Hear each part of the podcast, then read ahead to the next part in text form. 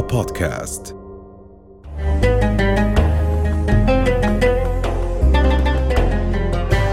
حلقة جديدة من ساعة محبة. لنرتقي سويا. السلام عليكم ورحمة الله أيها الأعزاء. أحييكم ودوما على المحبة. نلقاكم. أيها الأعزاء تتقدم الأمم عندما تنهض بمناهجها التعليمية عندما تتقدم مؤسساتها التعليمية عندما تعرف كيف تختار هذه المناهج وتختار كيف تقوم بتطوير هذه المناهج. الأمم تنهض اذا من المدرسة من القلم من المعلم من اقرأ. الحديث عن التعليم وعلاقة التعليم بالتنمية وعلاقته بتقدم الأمم سيكون موضوع حلقتنا لهذا اليوم. وضيفتنا الدكتورة أماني جرار أستاذ الدراسات التنمية في جامعة فيلادلفيا. دكتورة أهلا وسهلا. أهلا وسهلا فيك شكرا. أهلا بكم الله يسلمك.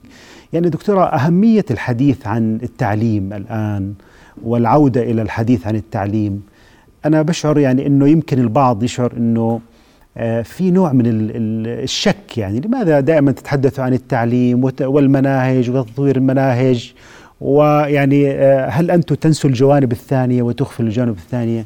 لماذا الحديث عن التعليم وأهمية التعليم وتطوير التعليم؟ نعم. شكرا لك آه، بداية على الاستضافة. موضوع التعليم والتربية محور أساسي لتطور الأمم نعم. بشكل عام.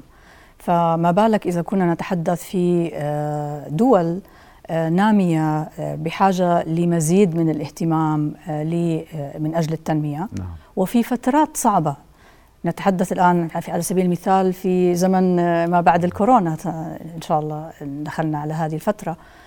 فنحن بحاجة لإعادة التنظيم والتفكير في كثير من مناهجنا الحياتية. التنمية لا تقوم إلا إذا آه، بدأنا في آه، أو لا تستقيم إلا بالتركيز على آه، التربية والتعليم. الكثير من المفكرين وجدوا أن تغيير الأمم والمستقبل إذا أردنا أن نغير مستقبل أي أمة لابد أن تبدأ في الفكر وبناء الفكر نعم. فهي أداة للتغيير الإيجابي المنشود الذي تتمناه أي دولة. طب هنا دكتورة أماني يعني هل نحن نتحدث عن التعليم من أجل التنمية أم التنمية من أجل التعليم؟ يعني هل الغاية نعم. هي أن نحدث هذا هذه التنمية في المجالات الاقتصادية والاجتماعية وغيرها أم أن الغاية أن التعليم نفسه هو بحاجة لأن يتطور بحاجة إلى أن يستوعب هذا العالم ويتصور هذا العالم بطريقة نعم. مختلفة آه سؤال جميل آه هذا يعني يدخلنا في في متاهة أو السؤال الفلسفي الجدلي من أسبق أو من من من يؤدي إلى ماذا؟ التعليم والتنمية أنا أعتبرهما آه وجهان لعملة واحدة.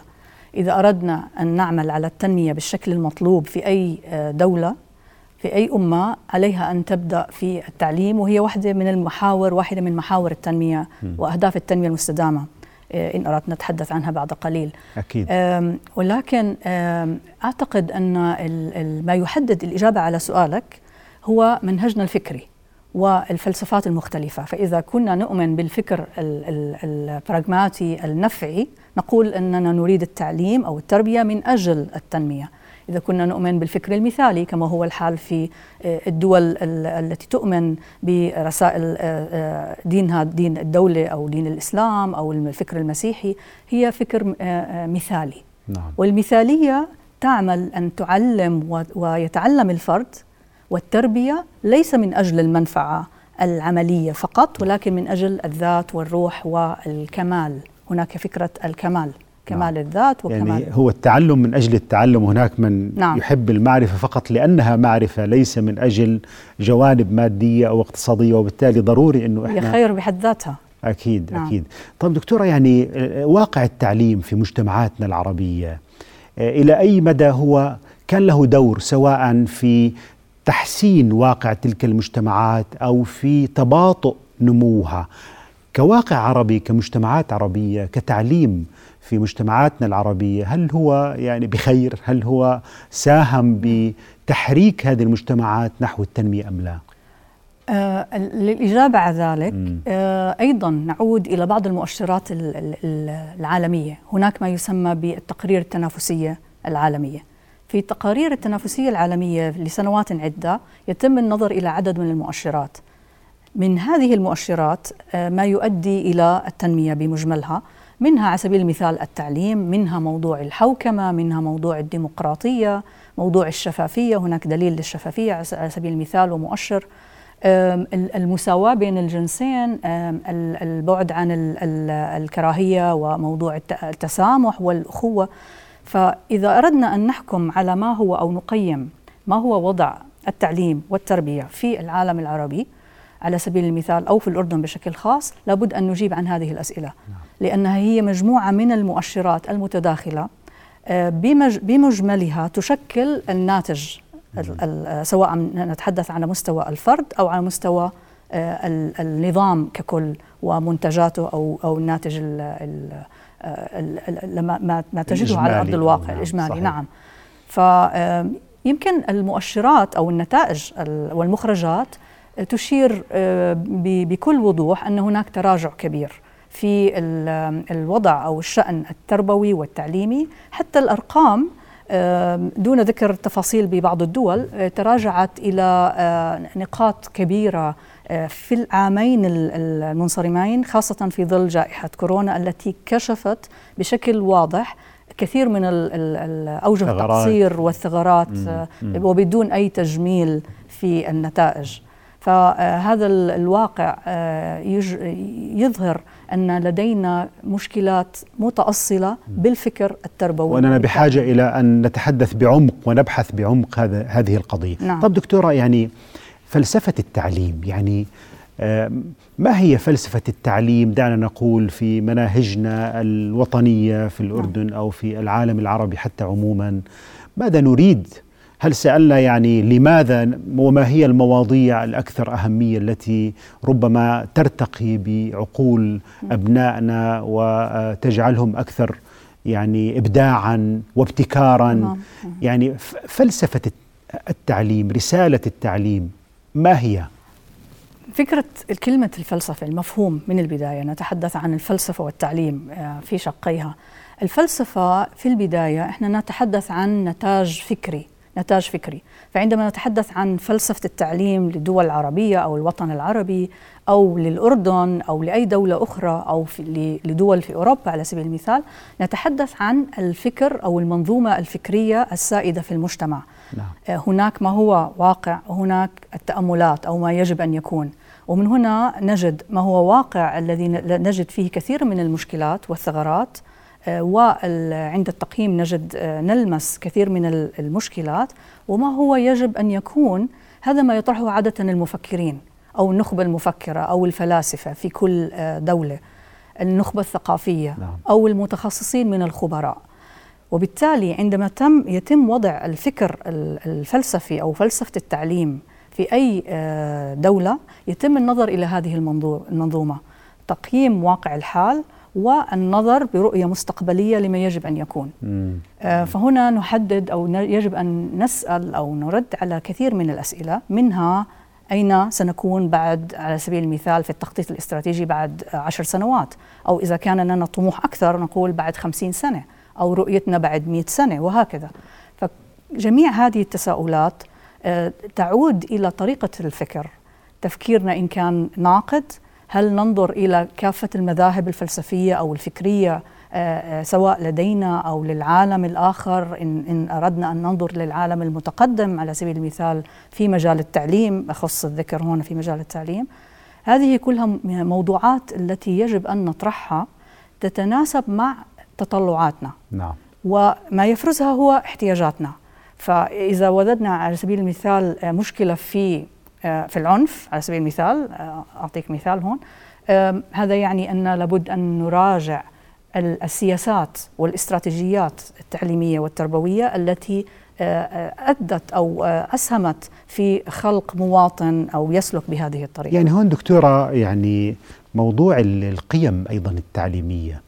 يعني هذا السؤال أو هذه القضية أنا أعتقد أنها في غاية الأهمية لأنه الإنسان بحاجة إلى يعني معايير من أجل أن يتحرك من أجل أن يحكم على الأشياء وبالتالي هالمعايير هاي اللي هي بتوفر لنا إياها القيم. نعم. فإلى أي مدى هذه القيم؟ يعني يمكن أيضا أن نزيد من مساحة الحديث عن قيمة مثلا العمل نعم. آه، ال- العقل والتفكير العقلي والتفكير الناقد على سبيل المثال. يعني الحديث عن القيم وأهميته في عملية تطوير التعليم والوصول لهذه التنمية التي ننشدها نعم. ما اهميه هذه أم، القيم؟ تعلم جيدا أن فلسفة التعليم هي ركن الفلسفة أو التعليم هي ركن من أركان الفلسفة. يعني لدينا الركن الفلسفي هناك الركن ال- العملي والركن العملي هو الذي يتناول الجانب السلوكي والخدمات اللي تفضلت فيها. فهي منظومة متكاملة. عندما نبني الإنسان المتعلم آه، بدءا من الطفولة وحتى الشباب وحتى كبار السن أيضا لأنه التعملي- التربية والتعليم هي مدى الحياة. آه، نتحدث عن كيفية بناء وصياغة وتشكيل هذا الإنسان من خل من من حيث نفسه من حيث عقله وحتى الروحانيات. كل هذه لابد أن يتم أخذ بها بعين الاعتبار حتى تكون التربية شمولية. وهذا ما تطرقت إليه يعني أهداف التنمية المستدامة عندما نتحدث في الهدف الرابع وهو التعليم الجيد على سبيل المثال. ينظرون إلى التعليم باعتباره منظومة متكاملة لابد أن تلامس كافة هذه المجالات. نعم. فالقيم نتحدث هنا عن قيم مختلفة لابد أن يؤخذ بعين الاعتبار بها حتى يتم تتم عملية التنمية بالشكل المطلوب والله هون دكتورة هناك يعني قيم على سبيل المثال أيوة. تفضل هذه النقطة اللي أنا كنت حاب أسألك أنه هناك من يظن أنه القيم فقط هي القيم الأخلاقية نعم يعني هاي النقطة هناك ربما أشكال مختلفة من القيم نعم. منها قيم أخلاقية هي هي بمثابة معايير بالضبط. أو مؤشرات خلينا ممكن نسميها مؤشرات هذه المعايير التي آه، إن تواجدت في المعادلة في العملية ككل توصلنا إلى حالة من الصيرورة ال- المطلوبة. آه، فعلى سبيل المثال هناك قيم معرفية تركز على العلم والمعرفة وهناك قيم إبداع نتحدث عن الإبداع والتكنولوجيا منها ما يتناول الجانب الخدماتي كما تفضلت. فهناك خدمة المجتمع هناك العمل التطوعي المبادرات. يعني لا. تقتصر على جانب واحد من جوانب المجتمع لكن ماذا عن القيم المعرفية؟ يعني نحن الآن في عصر المعرفة في عصر التكنولوجيا في عصر العلوم. إلى أي مدى يعني يجب أن يتم التركيز على القيم المعرفية حتى في الدرس التاريخي؟ نعم. فنتكلم عن تاريخ العلوم مثلا. حتى في الدرس الديني فنتكلم عن القيمة المعرفية وقيمة العقل والتفكير في الدين مثلا في الدرس الديني. كم يجب أن تكون مساحة الحديث عن القيم المعرفية في مناهج التعليم؟ نعم. هي القيم عادة كل ما يؤدي إلى من من من مسماها قيمة مضافة. هي إضافة إضافة نوعية وهنا نتحدث عن النوع أكثر من الكم. فالقيم المعرفية هي كل ما ينتج معارف ونتائج إضافات نوعية على المجتمعات. هناك القيم المعرفية ما يتعلق بالرقمنة على سبيل المثال. نعم. الآن ال- معظم ال- ال- التعليم والتدريب يتم على موضوع اقتصاد المعرفة. اقتصاد المعرفة قائم على فكرة التعليم الجيد ال- ال- ال- غير التقليدي المبدع الذي يخرج عن ال- ال- الصندوق ويركز على على سبيل المثال الأهداف المنشودة وغالبا ما تكون هناك مشاريع آه، وتكون هناك كثير من البرامج آه، على سبيل المثال التكنولوجيا هي تشجع على ال- ال- الريادية آه، تشجع على الاستكشاف على سبيل المثال وحتى حب المغامرة في المجال العلمي من أجل اكتشاف الآخر والمجهول والتفكير الناقد. كل هذه ال- ال- القيم المعرفية تقوم بالدرجة الأولى على آه، بعض آه، أشكال التفكير منها التفكير الناقد. جميل. يعني والذي لابد أن يتم التركيز عليه أكثر في مناهجنا. أكيد أكيد. يعني هو فكرة ال- القيم أنا بتصور يعني يجب أن تدفعنا أو تجعلنا نفكر بموضوع الثوابت. يعني هناك من في التعليم يركز على ال- الثوابت وأنه أي تغيير في التعليم يمثل مشكلة أو خطر. بينما فكرة ال- القيم العامة قيمة المعرفة بصفة عامة يعني تعطينا أفق أوسع. بينما فكرة ال- الثوابت بمعناها ال- الأيديولوجي إذا صح التعبير بتخلينا فقط ندور. بدوائر نعم. محددة. القيم العامة ربما أكثر سعة أنا بشعر ولا شو رأيك دكتورة؟ مية في المية أتفق معك كثيرا بهذا الموضوع ال ال القيم لابد أن هي بالضرورة كما يعني كأنها مقاصد عامة هي تصبح. هي هناك مقاصد عامة ومقاصد فرعية مم. ولكن آه، دعنا نتحدث أنه هنا هنا نتحدث عن قيم مختلفة ذكرنا القيم العلمية والقيم الأخلاقية التي آه، نسعى إليها بالدرجة الأولى هناك قيم جمالية على سبيل المثال الثوابت يختلف عليها. ما يسمى ثابت عندك قد لا يكون من الثوابت عندي أو قد لا يكون من ثوابت في بعض الأيديولوجيات. هناك اختلاف بالمذاهب الفكرية وبالمجتمعات وما يؤمن به كل مجتمع. في ضوء النظم السائل. يعني لا تحيز في المعرفة. يعني هل المناهج التعليمية يجب أن تشعر الطالب أو التلميذ قبل ذلك في المدرسة بأنه كائن إنساني بأنه مواطن عالمي وبالتالي آه أين الخصوصية يعني قد يقول قائل طب دكتورة أماني يعني نريد أن نشعر بالهوية الوطنية بالخصوصية الثقافية العربية الدينية المذهبية ربما نعم، حتى نعم. نعم. فهل الخصوصية آه، آه، يعني تمثل مشكلة بالنسبة لبناء المناهج بطريقة علمية ومعرفية لا أعتقد أن هناك من يفكر في ذلك بشكل علمي لن يجد تعارض ما بين الخصوصية والعالمية. يعني بمعنى آه، هناك حتى مصطلح يقال عنه الجلوكاليزيشن العولمة في المحلية في العولمة. يعني بمعنى آه، أن أفكر في ضمن أن أتقبل كافة السياقات التاريخية والعلمية والأخرى في الدول المختلفة التي وصلت إلى نجاحات في مجالات مختلفة. فانظر إلى التنوع الذي هو جدا مثري من أجل الثقافة وبناء الحضارات وأكيفه ممكن ان أخذ منه ما يناسب آه، بلدي أو ثقافتي أو نهجي الفكري. فلا تعارض بينهم بل بالعكس آه، التنوع يثري الإمكانية الإضافة على آه، الخصوصية والمزيد من الإبداع. نعم. وهنا يأتي الإثراء في هذا المجال.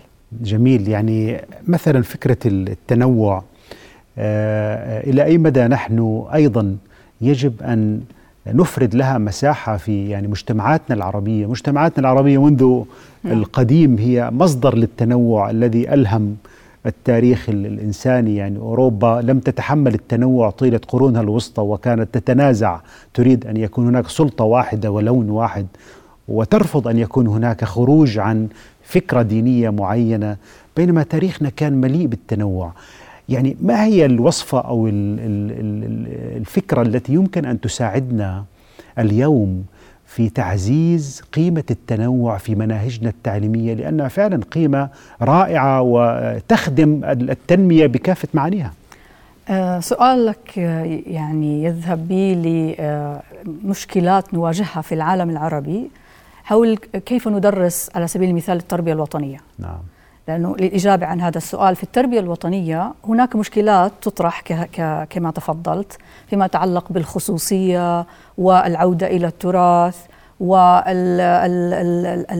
والحديث فقط من منظور واحد وهو منظور على سبيل المثال الدولة أو النظام أو الفكر آه، الذي نؤمن به. ولكن من يتطلع إلى طموحات ونتاجات إيجابية أكثر يجد أنه لابد من الاطلاع على كافة. هي هي آه، تنوع عظيم لدينا. فمن خلال إدخال آه، قيم ونشاطات ومناهج تعزز على سبيل المثال الاخاء تعزز موضوع التسامح موضوع المحبة موضوع تقبل الآخر آه، تقبل الاختلاف موضوع تقبل الاختلاف وليس فقط تقبل الاختلاف حب الاختلاف نعم. يعني بمعنى أن أبحث عما هو مختلف وأنظر ماذا فيه وما وماذا يمكن أن يضيف لي التفكير في النقائض آه، وهو ما يوصلنا لكثير من حالات الإبداع موضوع الدمج موضوع آه، آليات كثيرة بإمكاننا التفكير فيها من خلال آه، النظر بشكل مختلف بعدسة مختلفة نعم. ننظر فيها إلى الآخر. يعني هون دكتورة يعني أنا آه، نظرت إلى كتابك اللي ألفتيه حول التعليم والتنمية المستدامة وهو كتاب يعني صدر حديثا وتركيزك على الفكر الناقد يعني كيف لابد من تعليم حتى التلميذ من مستوى المرحلة المدرسية إذا صح التعبير 12 سنة بقعد في المدرسة بتعلم مش نعم. معقول أنه آخر شيء يطلع وهو غير قادر على أن ينقد أو يراجع أو عنده قدرة على تصفية الأفكار أنه حدا بيحكي له شيء يقبل هذه الفكرة ويصدقها. إلى أي مدى هذا التفكير الناقد إحنا كمان انتبهنا إلى أهميته؟ وكيف نحوله إلى فعلا آه، برنامج حقيقي أو منهج حقيقي؟ كما تفضلت إحنا فعلا آه، بالرغم من إنه انطلاقنا في فلسفة التعليم على سبيل المثال في الأردن من منظور فلسفة مثالية ولكن لم نتنبه لكثير من المناهج ال- ال- الفلسفية الفكرية التي كانت في على سبيل المثال عند اليونان. فلو حاولنا أن نطبق الفكر الجدلي والحوار آه، على سبيل المثال الأرسطي والمنطق الأرسطي والجدل آه، بهذه الط- بهذه الطريقة مجرد إحساس الطالب أو المتعلم وأن وأنه يتحول بعض المفكرين آه، نظروا اليه وكانه هو يتحول إلى عبد للمعلم كونه لا يستطيع إلا أن يكون يقدم الطاعة له ولا يستطيع أن يخالفه الرأي. جميل. فهو إن كان متميزا بمنظور المعلم هك- هكذا نحن نبني الآن في فكر في دولنا العربية معظمها للأسف آه، أن يطلع أو أن يخرج هذا ال- ال- الطالب وكأنه نسخة عني. صورة عني. نعم. فإذا كان آه، بصورة عني بشكل دقيق آه، يعني- أقيمه بأنه ممتاز. يعني يعني أنت تقولي بأن المعلم إذا نجح في أن يخرج الصورة طبق الأصل عنه فقد فشل في العملية فشل، التعليمية. 100%. كان يجب أن يصدر نسخة أفضل ونسخة أكثر تطور. آه، دكتورة يعني ال- الحديث عن أهمية ال- ال- المواطنة وأهمية تعزيز الحس الوطني في التعليم يعني هناك من يقول بأننا الهوية الوطنية ما تزال غير واضحة في التعليم في معلومات عن الوطن في معلومات نعم. لكن في النتيجة هل هذا ال- المتعلم أو هل هذا الإنسان الذي نتاج هذا التعلم هل هو حقيقة يعني يشعر بعمق بمعنى هذه الهوية الوطنية. أم ما زال يصنف نفسه عشائريا نعم. يصنف نفسه جهويا أو طائفيا أو دينيا. لكن كم نسبة ال- ال- الطلاب أو التلامذة اللي بيشوف حاله مواطن بالدرجة الأولى؟ نعم. هذا الموضوع يعني يجد لابد أن نتحدث عن أشكال التعليم التربية. التربية الوطنية تتطرق لمجموعة من المحاور. ال- ال- ما يتعلق في هذا الجانب هو فقط جانب واحد اللي هو التربية المدنية. أنا من الناس اللي بدرس مادة تربية وطنية في الجامعة وأعلم جيدا أن المناهج المتوفرة لدينا الآن في في كثير من الجامعات وحتى إذا عدنا للمدارس تركز على جانب التربية المدنية. أو ما يسمى حتى هي لا لا تتناول التربية السياسية. يعني بمعنى لا تدخل في النظم المختلفة ونظم الحكم المختلفة و- ومدلولاتها. هي فقط تتناول الجانب التاريخي وهذا شيء مهم والجانب هذا المعرفي جدا مهم على آه، كل مواطن على سبيل المثال الأردني أن يكون متمكن منه. ولكن لا يكفي أن, أن, أن نركز على آه، آه، إطفاء معلومات في عقول المتعلمين وطلابنا وفي النهاية هنا غالبا ينسوا ينسون ما ما يدرسون. لأنه حفظ فقط. حفظ تلقين. وبالتالي آه، لا نركز على القيم. التركيز يجب أن يكون على الجانب معرفي جانب يتعلق في القيم والأخلاقيات وبناء الشخصية وجانب يتعلق في السلوك والخدمات التي يقدمها لل- للوطن. لابد أن نعمل بشكل متكامل وهي وهذه تتقاطع مع جانب آه، بناء الشخصية الإنسانية المتكاملة صحيح. وال- والمواطن الراقي. آه، وبالتالي آه، في إعدادنا لمنهج التربية الوطنية لابد أن نراعي على سبيل المثال أشكال أخرى من التربية على سبيل المثال التربية الشخصية التربية الأسرية التربية الصحية. التربية البيئية نعم. الصحية على سبيل المثال كنا جدا بحاجة لها في الفترة التي مضت في الكورونا صحيح. في هذه الأزمة التربية البيئية والمشكلات التي يعاني منها العالم ككل بسبب الاحتباس الحراري والظروف المناخية المختلفة آه، المشكلات البيئية صحيح آه، والتربية الفنية الموسيقى ال- والله هذا. هذا الموضوع الحقيقة يعني اللي كنت يعني أنوي أنه أسألك إياه الآن التربية الفنية والموسيقية والحس الجمالي نعم. وتنمية هذا الحس الجمالي عند عند الإنسان يعني هو لن يخدم فقط الإنسان نفسه سيخدم المجتمع الذوق العام سيخدم البيئة بعد ذلك سيكون مجتمعنا أكثر نظافة. كيف نبني هذا الحس الجمالي والذوق العام وتأثير هذا الحس الجمالي على مجتمعاتنا على البيئة على حياتنا اليومية؟ آه، موضوع هذا يذكرني أو يعيدني أيضا بمقولات الفلسفة، الفلسفة آه، عند عند الحديث بالفكر، الخير، الحق والجمال. نعم. فإحنا نتحدث عن عن الحق، نحن ندرس على سبيل المثال في تعليمنا في مناهجنا التعليمية معارف نعتقد أنها توصلنا إلى الحقيقة. نعم. هذه واحد والخير. والبعض يعتقد نعم. أنها هي هذه ثوابت. النقطة الثانية اللي هي الخير وهنا موضوع الأخلاقيات والتربية الأخلاقية والتربية الإنسانية. والمحور الثالث الجمال. بعض المفكرين نظروا إلى الجمال باعتباره ليس فقط جمال الذات وجمال الروح جمال العالم والكون. نعم. فبصمة آه، وكل آه، أثر يدخله أو آه، يعمله أي فرد في العالم ككل في الكون وليس فقط في وطننا العربي أو في الأردن هو يضاف على جماليات أو على الكون ككل.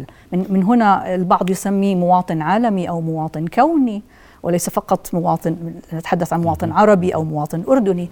فهنا لا لا مجال للاشتباك يعني بمعنى أن أشكل مواطن أردني صالح لا يتعارض مع أن يكون مواطن عالمي أو إنساني آه، يقوم بفكره على إضافة نوعية من حيث المعارف والعلوم والإبداع والحاله الرقي الإنساني آه، والحضاري بحيث يتقبل نعم. الآخر و لكن هنا دكتورة يعني لو يعني نعود للحس الجمالي الإحساس العاطفة. يعني يعني تربية العاطفة. كيف نعزز الأحاسيس الجميلة عند هذا التلميذ أو الطالب؟ وبطريقة يعني تخدم هذه الأهداف وهذه القيم الإنسانية، الأخوة الإنسانية، المواطنة العالمية، آه، البيئة والحفاظ على البيئة، كيف تكون علاقته جميلة مع البيئة؟ وهو يعني إحساسه بالجمال ما زال آه، منقوص. منقوص أو سطحي. أو مرفوض أو مرفوض حتى بعض الأحيان بعض إنه مرفوض. إنه الرسم يعني في عندنا مشكلة بالرسم في عندنا مشكلة بالموسيقى آه مشكلة بالتمثيل بالدراما أو بالتمثيل بال بال بالفن بالمسرح بالسينما. بالغناء بالعزف إلى آخره. بالضبط. التعبير آه. عن الذات يعني نعم. الفن كتعبير عن الذات كتعبير عن المشاعر. نعم. هو الذي يجعل الإنسان قادر على أن يتفاعل مع محيطه يعني. 100% الفن ليس هو فقط تعبير عن الذات. آه قد قد حضرتك تكلمت عن الجزئية التي يعبر فيها الفرد عن ذاته. نعم. بعض الدول أو بعض المفكرين في دول أخرى دول متقدمة في هذا المجال آه، تنظر إلى الموضوع وأنه يرتبط أيضا بالعلوم. على سبيل المثال جميل. إن تعلمت آه، آه، موسيقى هذا سيعطيك فرصة أكبر أن تثمر أو آه، تكون أكثر ابداعا في المجال الرياض الرياضيات الحساب. وبالفعل آه، عمليا آه، يعني كثير من الدراسات السيكولوجية والبيولوجية وجدت هناك تلازم ما بين ملكات معينة. على سبيل المثال موسيقي ورياضي أو فلك الرسم والهندسة مثلا أيضاً. رسم وهندسة تمثيل ومثلا خطابة. نعم. الأدب الترجمة الفن الموسيقى الرسم كثير من ال... وعلم الصوتيات. على سبيل المثال شكرا لك. يعني هناك كثير من ال... من الأمور متداخلة. فأنا أبني الشخصية جميل. من أجل العلوم إذا كنا ننظر نظرة براغماتية نعم. معرفيه آه ونفعية. ومن أجل الذات لأن من يتعلم الموسيقى والرياضة والفنون سيسيطر أكثر على غضبه على سبيل المثال. فهذا نوع من احتواء الذات من آه من تحصين له كيف يتعامل مع الآخر. كيف يكون مثال آه، آه، إنسان ومواطن راقي في تعامله وفي سلوكياته مع الآخرين يبتعد عن العنف على سبيل المثال يكون نعم. أكثر آه، دبلوماسية أكثر هدوء تمكنه من التفكير بعمق بشكل والله أكثر. دكتورة وذكرت كلمة العنف يعني قبل قليل أنا أشعر أحيانا بأننا يعني في هذه المنطقة والاحتلال الصهيوني واثاره المختلفة ولكن في أثر من آثار الاحتلال الصهيوني أنه يجعلنا وجعلنا للأسف بطريقة أو بأخرى أحيانا آه، نميل إلى نوع من العنف الداخلي دون أن نشعر.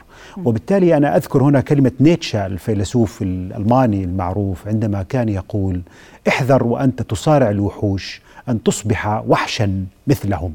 نعم. وبالتالي كيف نصنع هذا العزل إذا صح التعبير أو الحصانة بحيث هذا الغضب وهذا الشعور بالمظلومية والشعور بالعدوانية عدوانية الاحتلال الصهيوني على سبيل المثال كيف نمنعها من أن تتسرب إلى مناهج التعليم وتتحول نوع من إلى نوع من التسويغ نوع من العنف أو تسويغ نوع من بناء الشخصية؟ كيف نمنع هذا هذه الأزمات من أن تتحول إلى مشكلة داخلية داخل منظومة التعليم فتجعلنا نميل إلى العنف حتى داخليا وتجاه بعضنا البعض دون أن نشعر أحيانا. نعم. هذا يعيدني إلى آه، ما ورد في التاريخ في منذ البدايات نعم. منذ موضوع موضوع يتعلق في إعلانات حقوق الإنسان. قبل أن أتحدث عن الاحتلال بأشكاله وذكرت حضرتك نموذج أو مثال من هذه ال ال ال الاحتلالات الاحتلالات ان جاز التعبير صحيح. أو أشكال مختلفة في الاستعمار.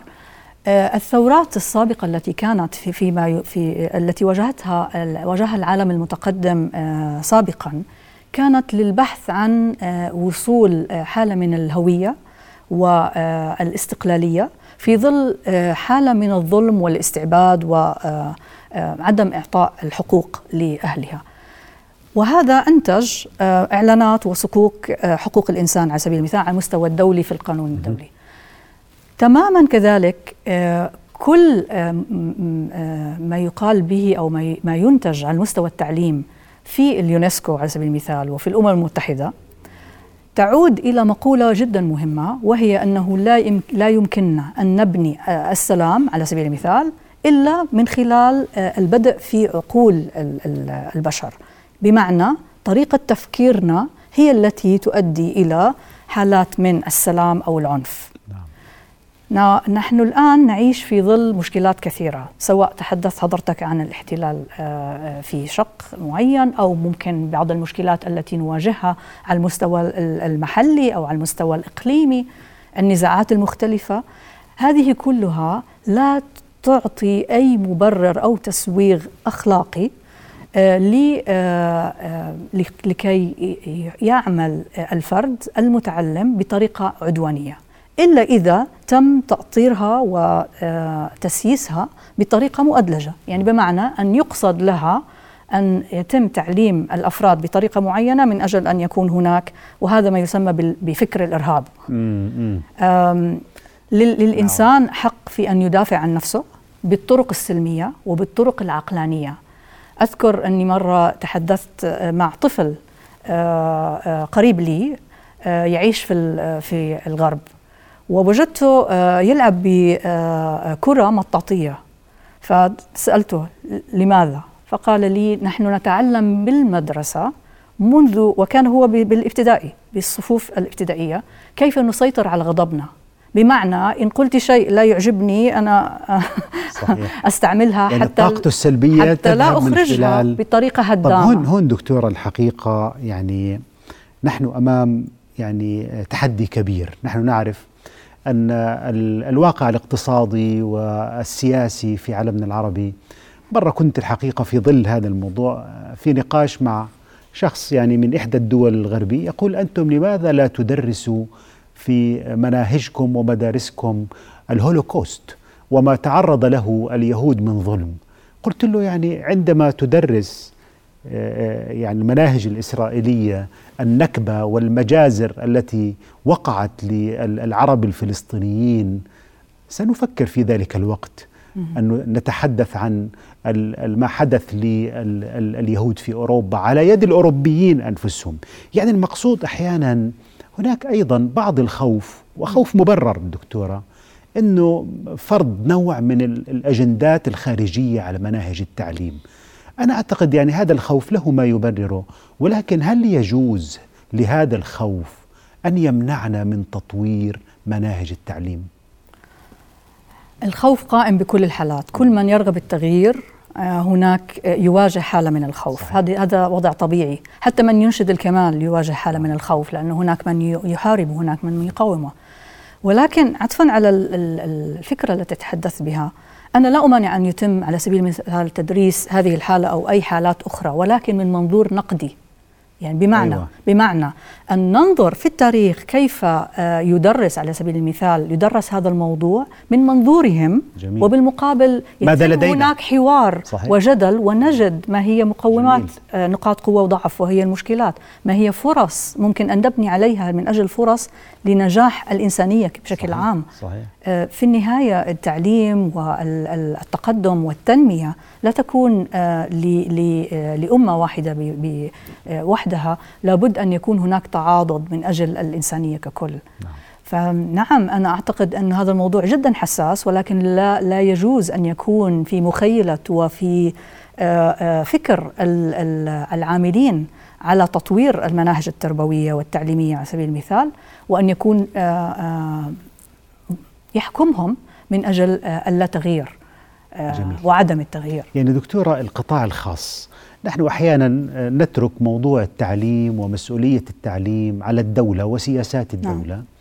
ولكن ماذا عن دور المجتمع المدني والقطاع الخاص الشركات المؤسسات أنت تعرفي إنه في يعني في العالم الغربي إذا صح نعم. التعبير وفي اليابان والتجارب هاي التي يعني فعلا يجب أن نستفيد منها إنه في شركات يعني تدعم البحث العلمي في الجامعات على سبيل المثال وإنه تطور يعني مبتكرات معينة وبعدين تستفيد حتى الشركة من ذلك نعم. التطوير هذه العلاقة بين القطاع الخاص والمؤسسات المدنية نعم. بالمؤسسات التعليمية كيف يمكن أن ترتقي بمؤسساتنا التعليمية وكيف يمكن أن ترتقي في النتيجة نعم. بالمجتمع وتؤدي إلى تنمية أكثر نعم الموضوع التنمية يمكن هذا بي بي لابد أن يعيدني لأهداف التنمية المستدامة هناك 17 هدف في التنمية المستدامة. طبعا صعب نحكيهم صعب نحكيهم ولكن التعليم التعليم اللي هو رقم أربعة الهدف التنمية المستدامة آه، التعليم الجيد العادل المنصف الشامل. آه، ومدى الحياة آه، هنا نتحدث عن تقاطع هذا المحور مع محاور أخرى. منها موضوعات تتعلق بالحوكمة. وعندما نتحدث عن الحوكمة نتحدث عن تداخل وشراكات مع مؤسسات وقطاعات أخرى منها القطاع الخاص كما تفضلت ومؤسسات المجتمع المدني وعلى سبيل المثال النقابات آه، كل هذه آه، لديها بصمة ولا بد أن يكون لها شراكات مع القطاع العام من أجل إحداث التغيير. فلا يجوز أن تعمل بمستقل بشكل مستقل لابد أن تتداخل من حيث وتتقاسم المسؤولية. هناك دور رقابي على سبيل المثال لأنه في في دولنا العربية نؤمن في الدور الرقابي والاشرافي لوزارات التربية والتعليم العالي على سبيل المثال. لما نتحدث عن التعليم هنا نتحدث عن تربية وتعليم عالي. آه، وأيضا هناك الدور الرقابي هناك الدور التنفيذي. القطاع الخاص آه، بإمكاننا أيضا نستفيد منه من حيث الناحية التنافسية. من أجل التنمية نحن بحاجة إلى تنافسية. بحيث أن لا نجد فقط شكل واحد من أشكال التعليم أو المدارس التي تركز على منهاج معين بالرغم من أن هناك تدخل من من الدولة عادة في منهاج كما كما يراه المفكرين آه، المقررين لهذه المناهج. طيب دكتورة يعني آخر سؤال الحقيقة نعم. يعني لم يبقى لدينا الكثير من الوقت. موضوع تكافؤ الفرص يعني موضوع التعليم صار عندنا رأس مالية التعليم. يعني هناك من يدرس مثلا بنته الطب فيدفع موازي أو دولي بدفع مئة ألف عماله. نعم. يعني قضية هذا التباين وهذه الرأسمالية التعليم إذا صح التعبير ألا يجب أن نعيد النظر فيها من أجل إعطاء مردود أفضل؟ كثير من الدول لديها يعني آه، تعليم بسعر زهيد جدا هو باختصار هذا يعني يعيدنا إلى آه، مؤشرات آه، من خلالها نعم. آه، نقيس كيفية عمل الدولة جهاز التعليم التعليم والتربية الرسمي. على سبيل المثال الرسمي لضمان كفاءة وجودة وشمولية ونزاهة والمساواة تحقيق المساواة والعدالة في هذا الشق جميل. وبالتالي إن أردنا تحقيق مواطن راقي تربوي له نظرة وبعد مستقبلي لابد أن نركز صح. على هذا الجانب بشكل أساسي. يعني بناء العقول. أماني جرار أشكرك شكرا جزيلا يعني على هذه الإضاءات والأفكار المهمة حقيقة في التعليم والتنمية.